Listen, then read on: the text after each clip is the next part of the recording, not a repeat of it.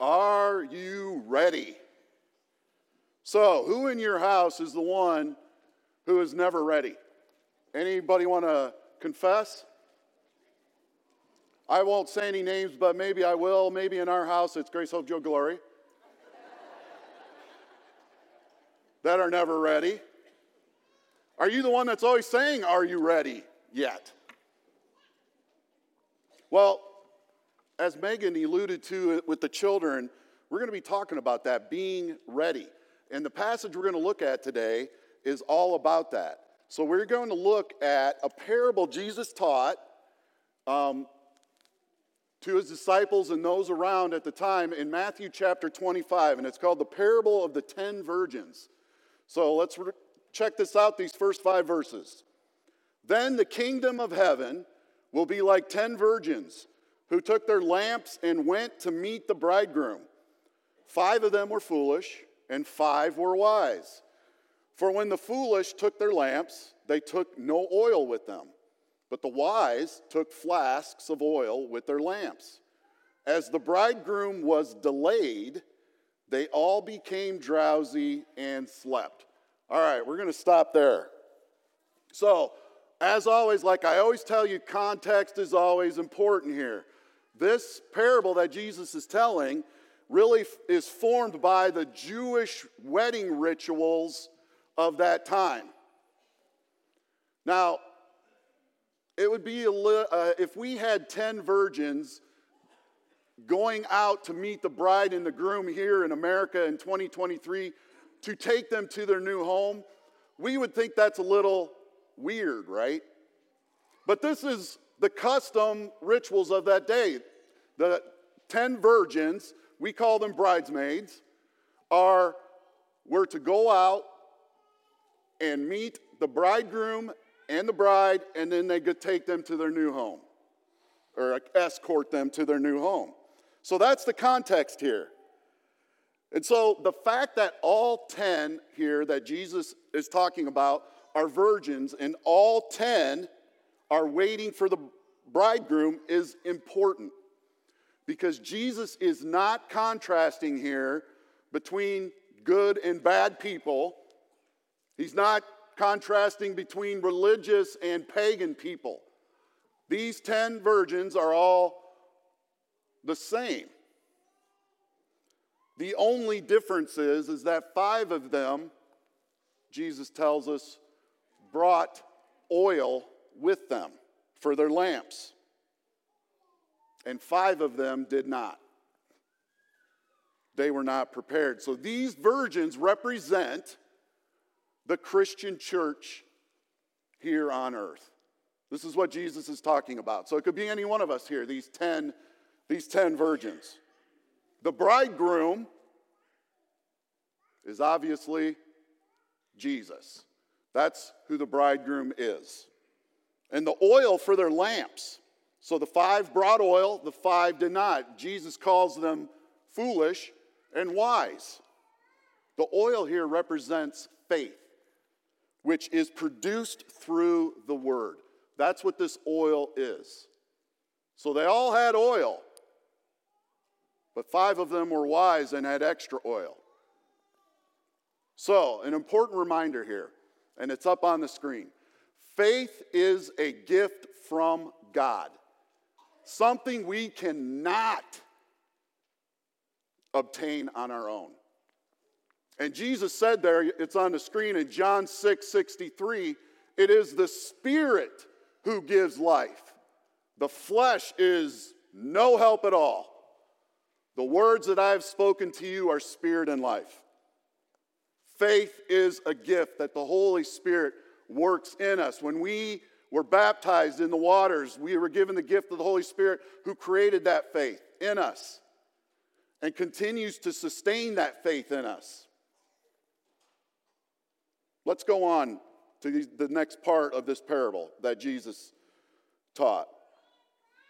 But at midnight, there was a cry Here is the bridegroom, come out to meet him.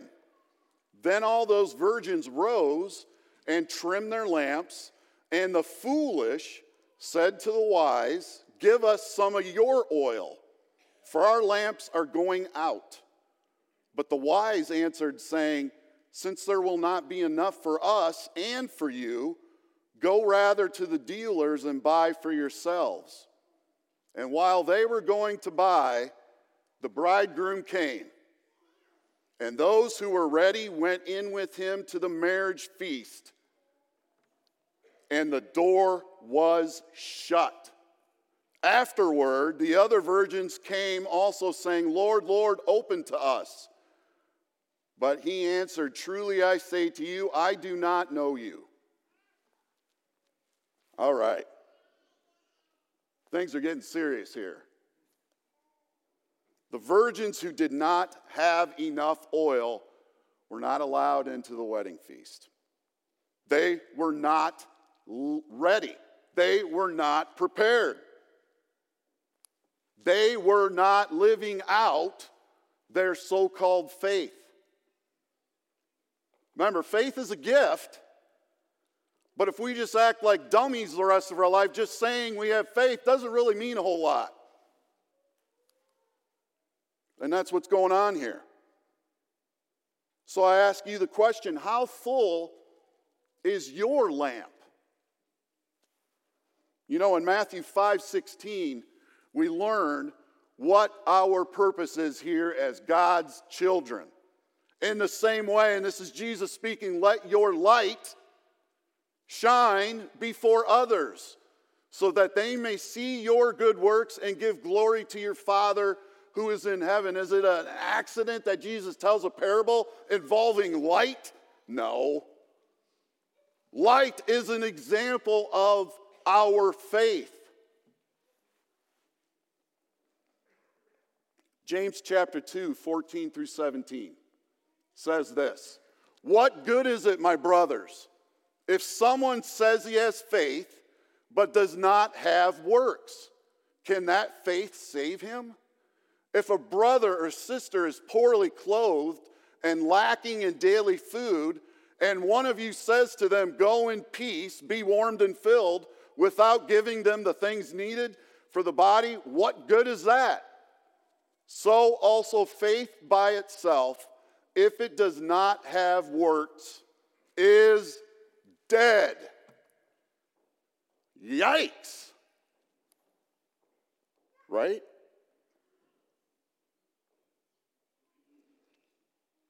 If you say you are a follower of Jesus, if you say you are a Christian, if you say you are one of God's children,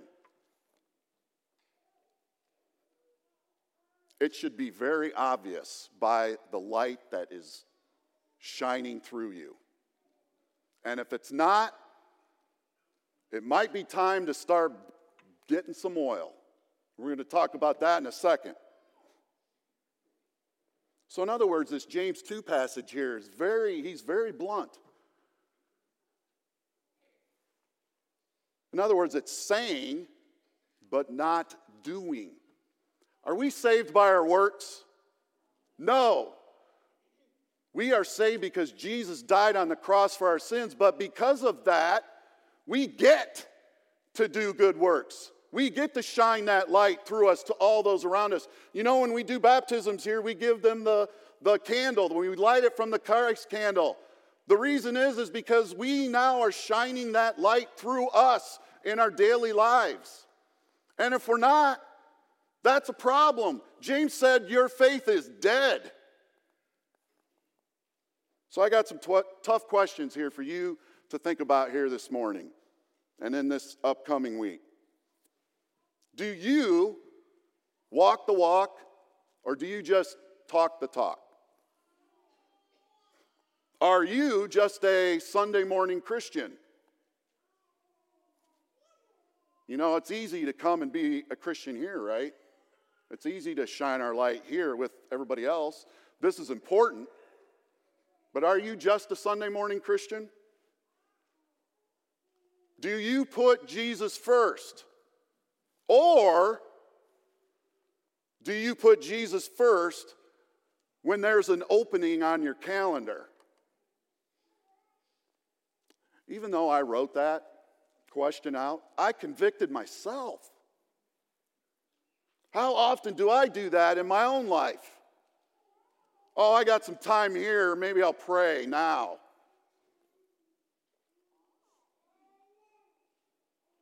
How can you fill your light, your lamp? How can you shine your light? How can you be ready for when the bridegroom comes? The foolish virgins were not ready. The wise virgins were ready and prepared for the bridegroom. And because of that, the five foolish virgins were locked out of the wedding feast because they had insulted the bridegroom by not being ready and prepared. So here's some examples of filling your lamp so you can be ready and prepared when the bridegroom comes. Continually repenting of your sins. That's why we do it every Sunday in our worship service confession and absolution. We need to continually, and not just on Sunday morning, confess to God how we are sinners in need of Him. That's helping us be prepared. Having a humble faith. Jesus came to not be served, but to serve. Being willing to suffer for Christ's name and denying yourself. Reading God's Word helps us. The Holy Spirit works through this. When we read it, when we listen to it here on Sunday, when we hear it, when we listen, when we read, that helps shine our light so we're prepared. Coming to church, this is very important.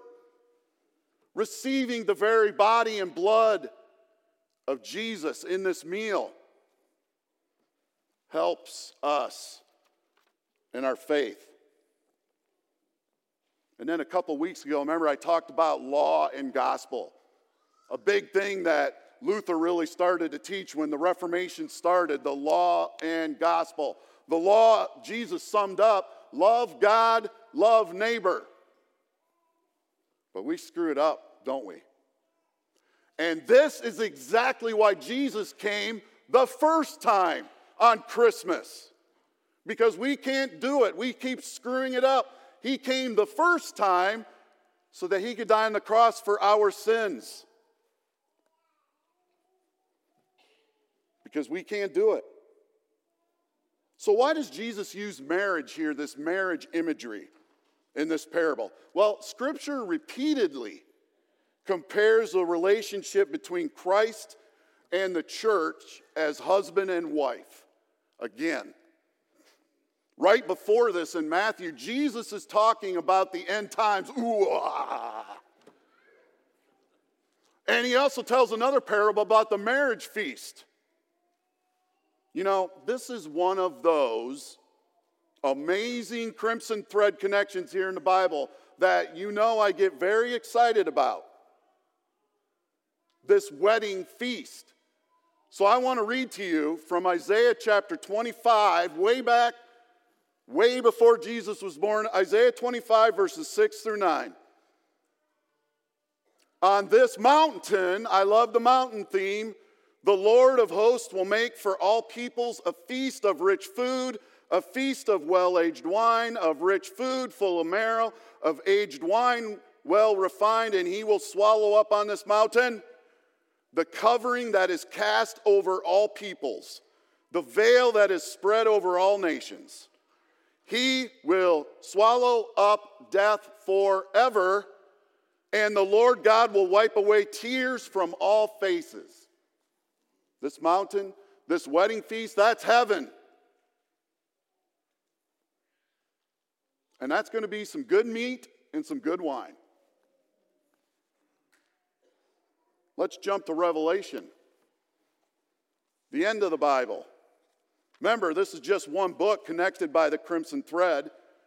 And so, Jesus using the parable of the 10 virgins waiting for the bridegroom is no accident. It's all connected by the thread. Look at what it says in Revelation chapter 19.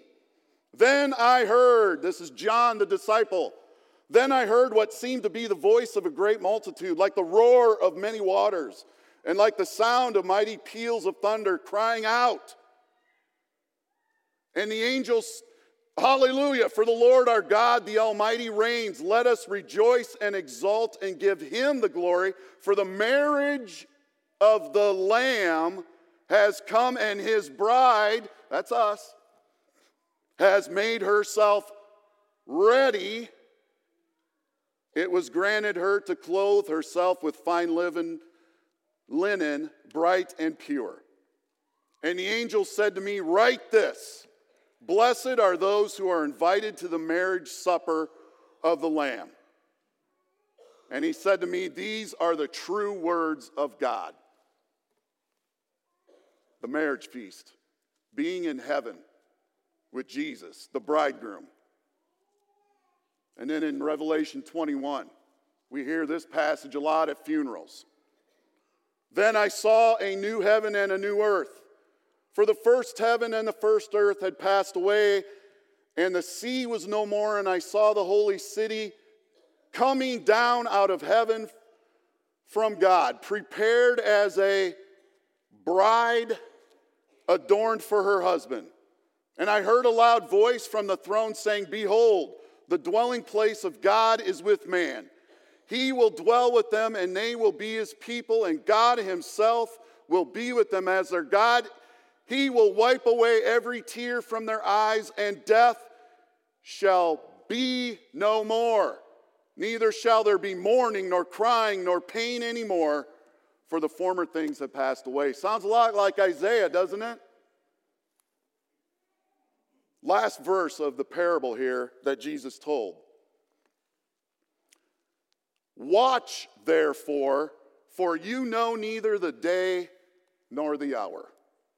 Jesus is very clear here. Don't listen to all those people out there that are so obsessed with cracking the code of the Bible to figure out when Jesus is coming back. They don't know. Look at what Jesus said right here. It doesn't matter what's happening right now. It doesn't matter that there's a world, a war in Israel or a war in Ukraine or there's rumors of wars.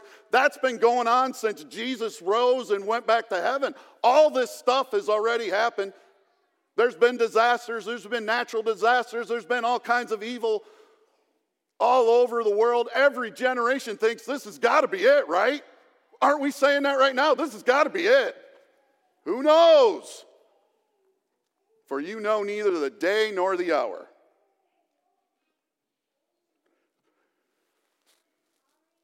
The only thing Satan and evil have already been defeated. Revelation, this is what Revelation is all about. It's not about cracking a code, it's about the Lamb already reigning on the throne. He's already won. We don't need to worry about the end times because we're saved, right? The only thing that hasn't happened yet is Jesus coming back.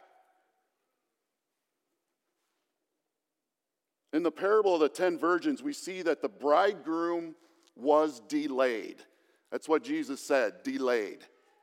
Guess what? When Jesus died, rose, and ascended back up into heaven, since that point, we are now in that delay.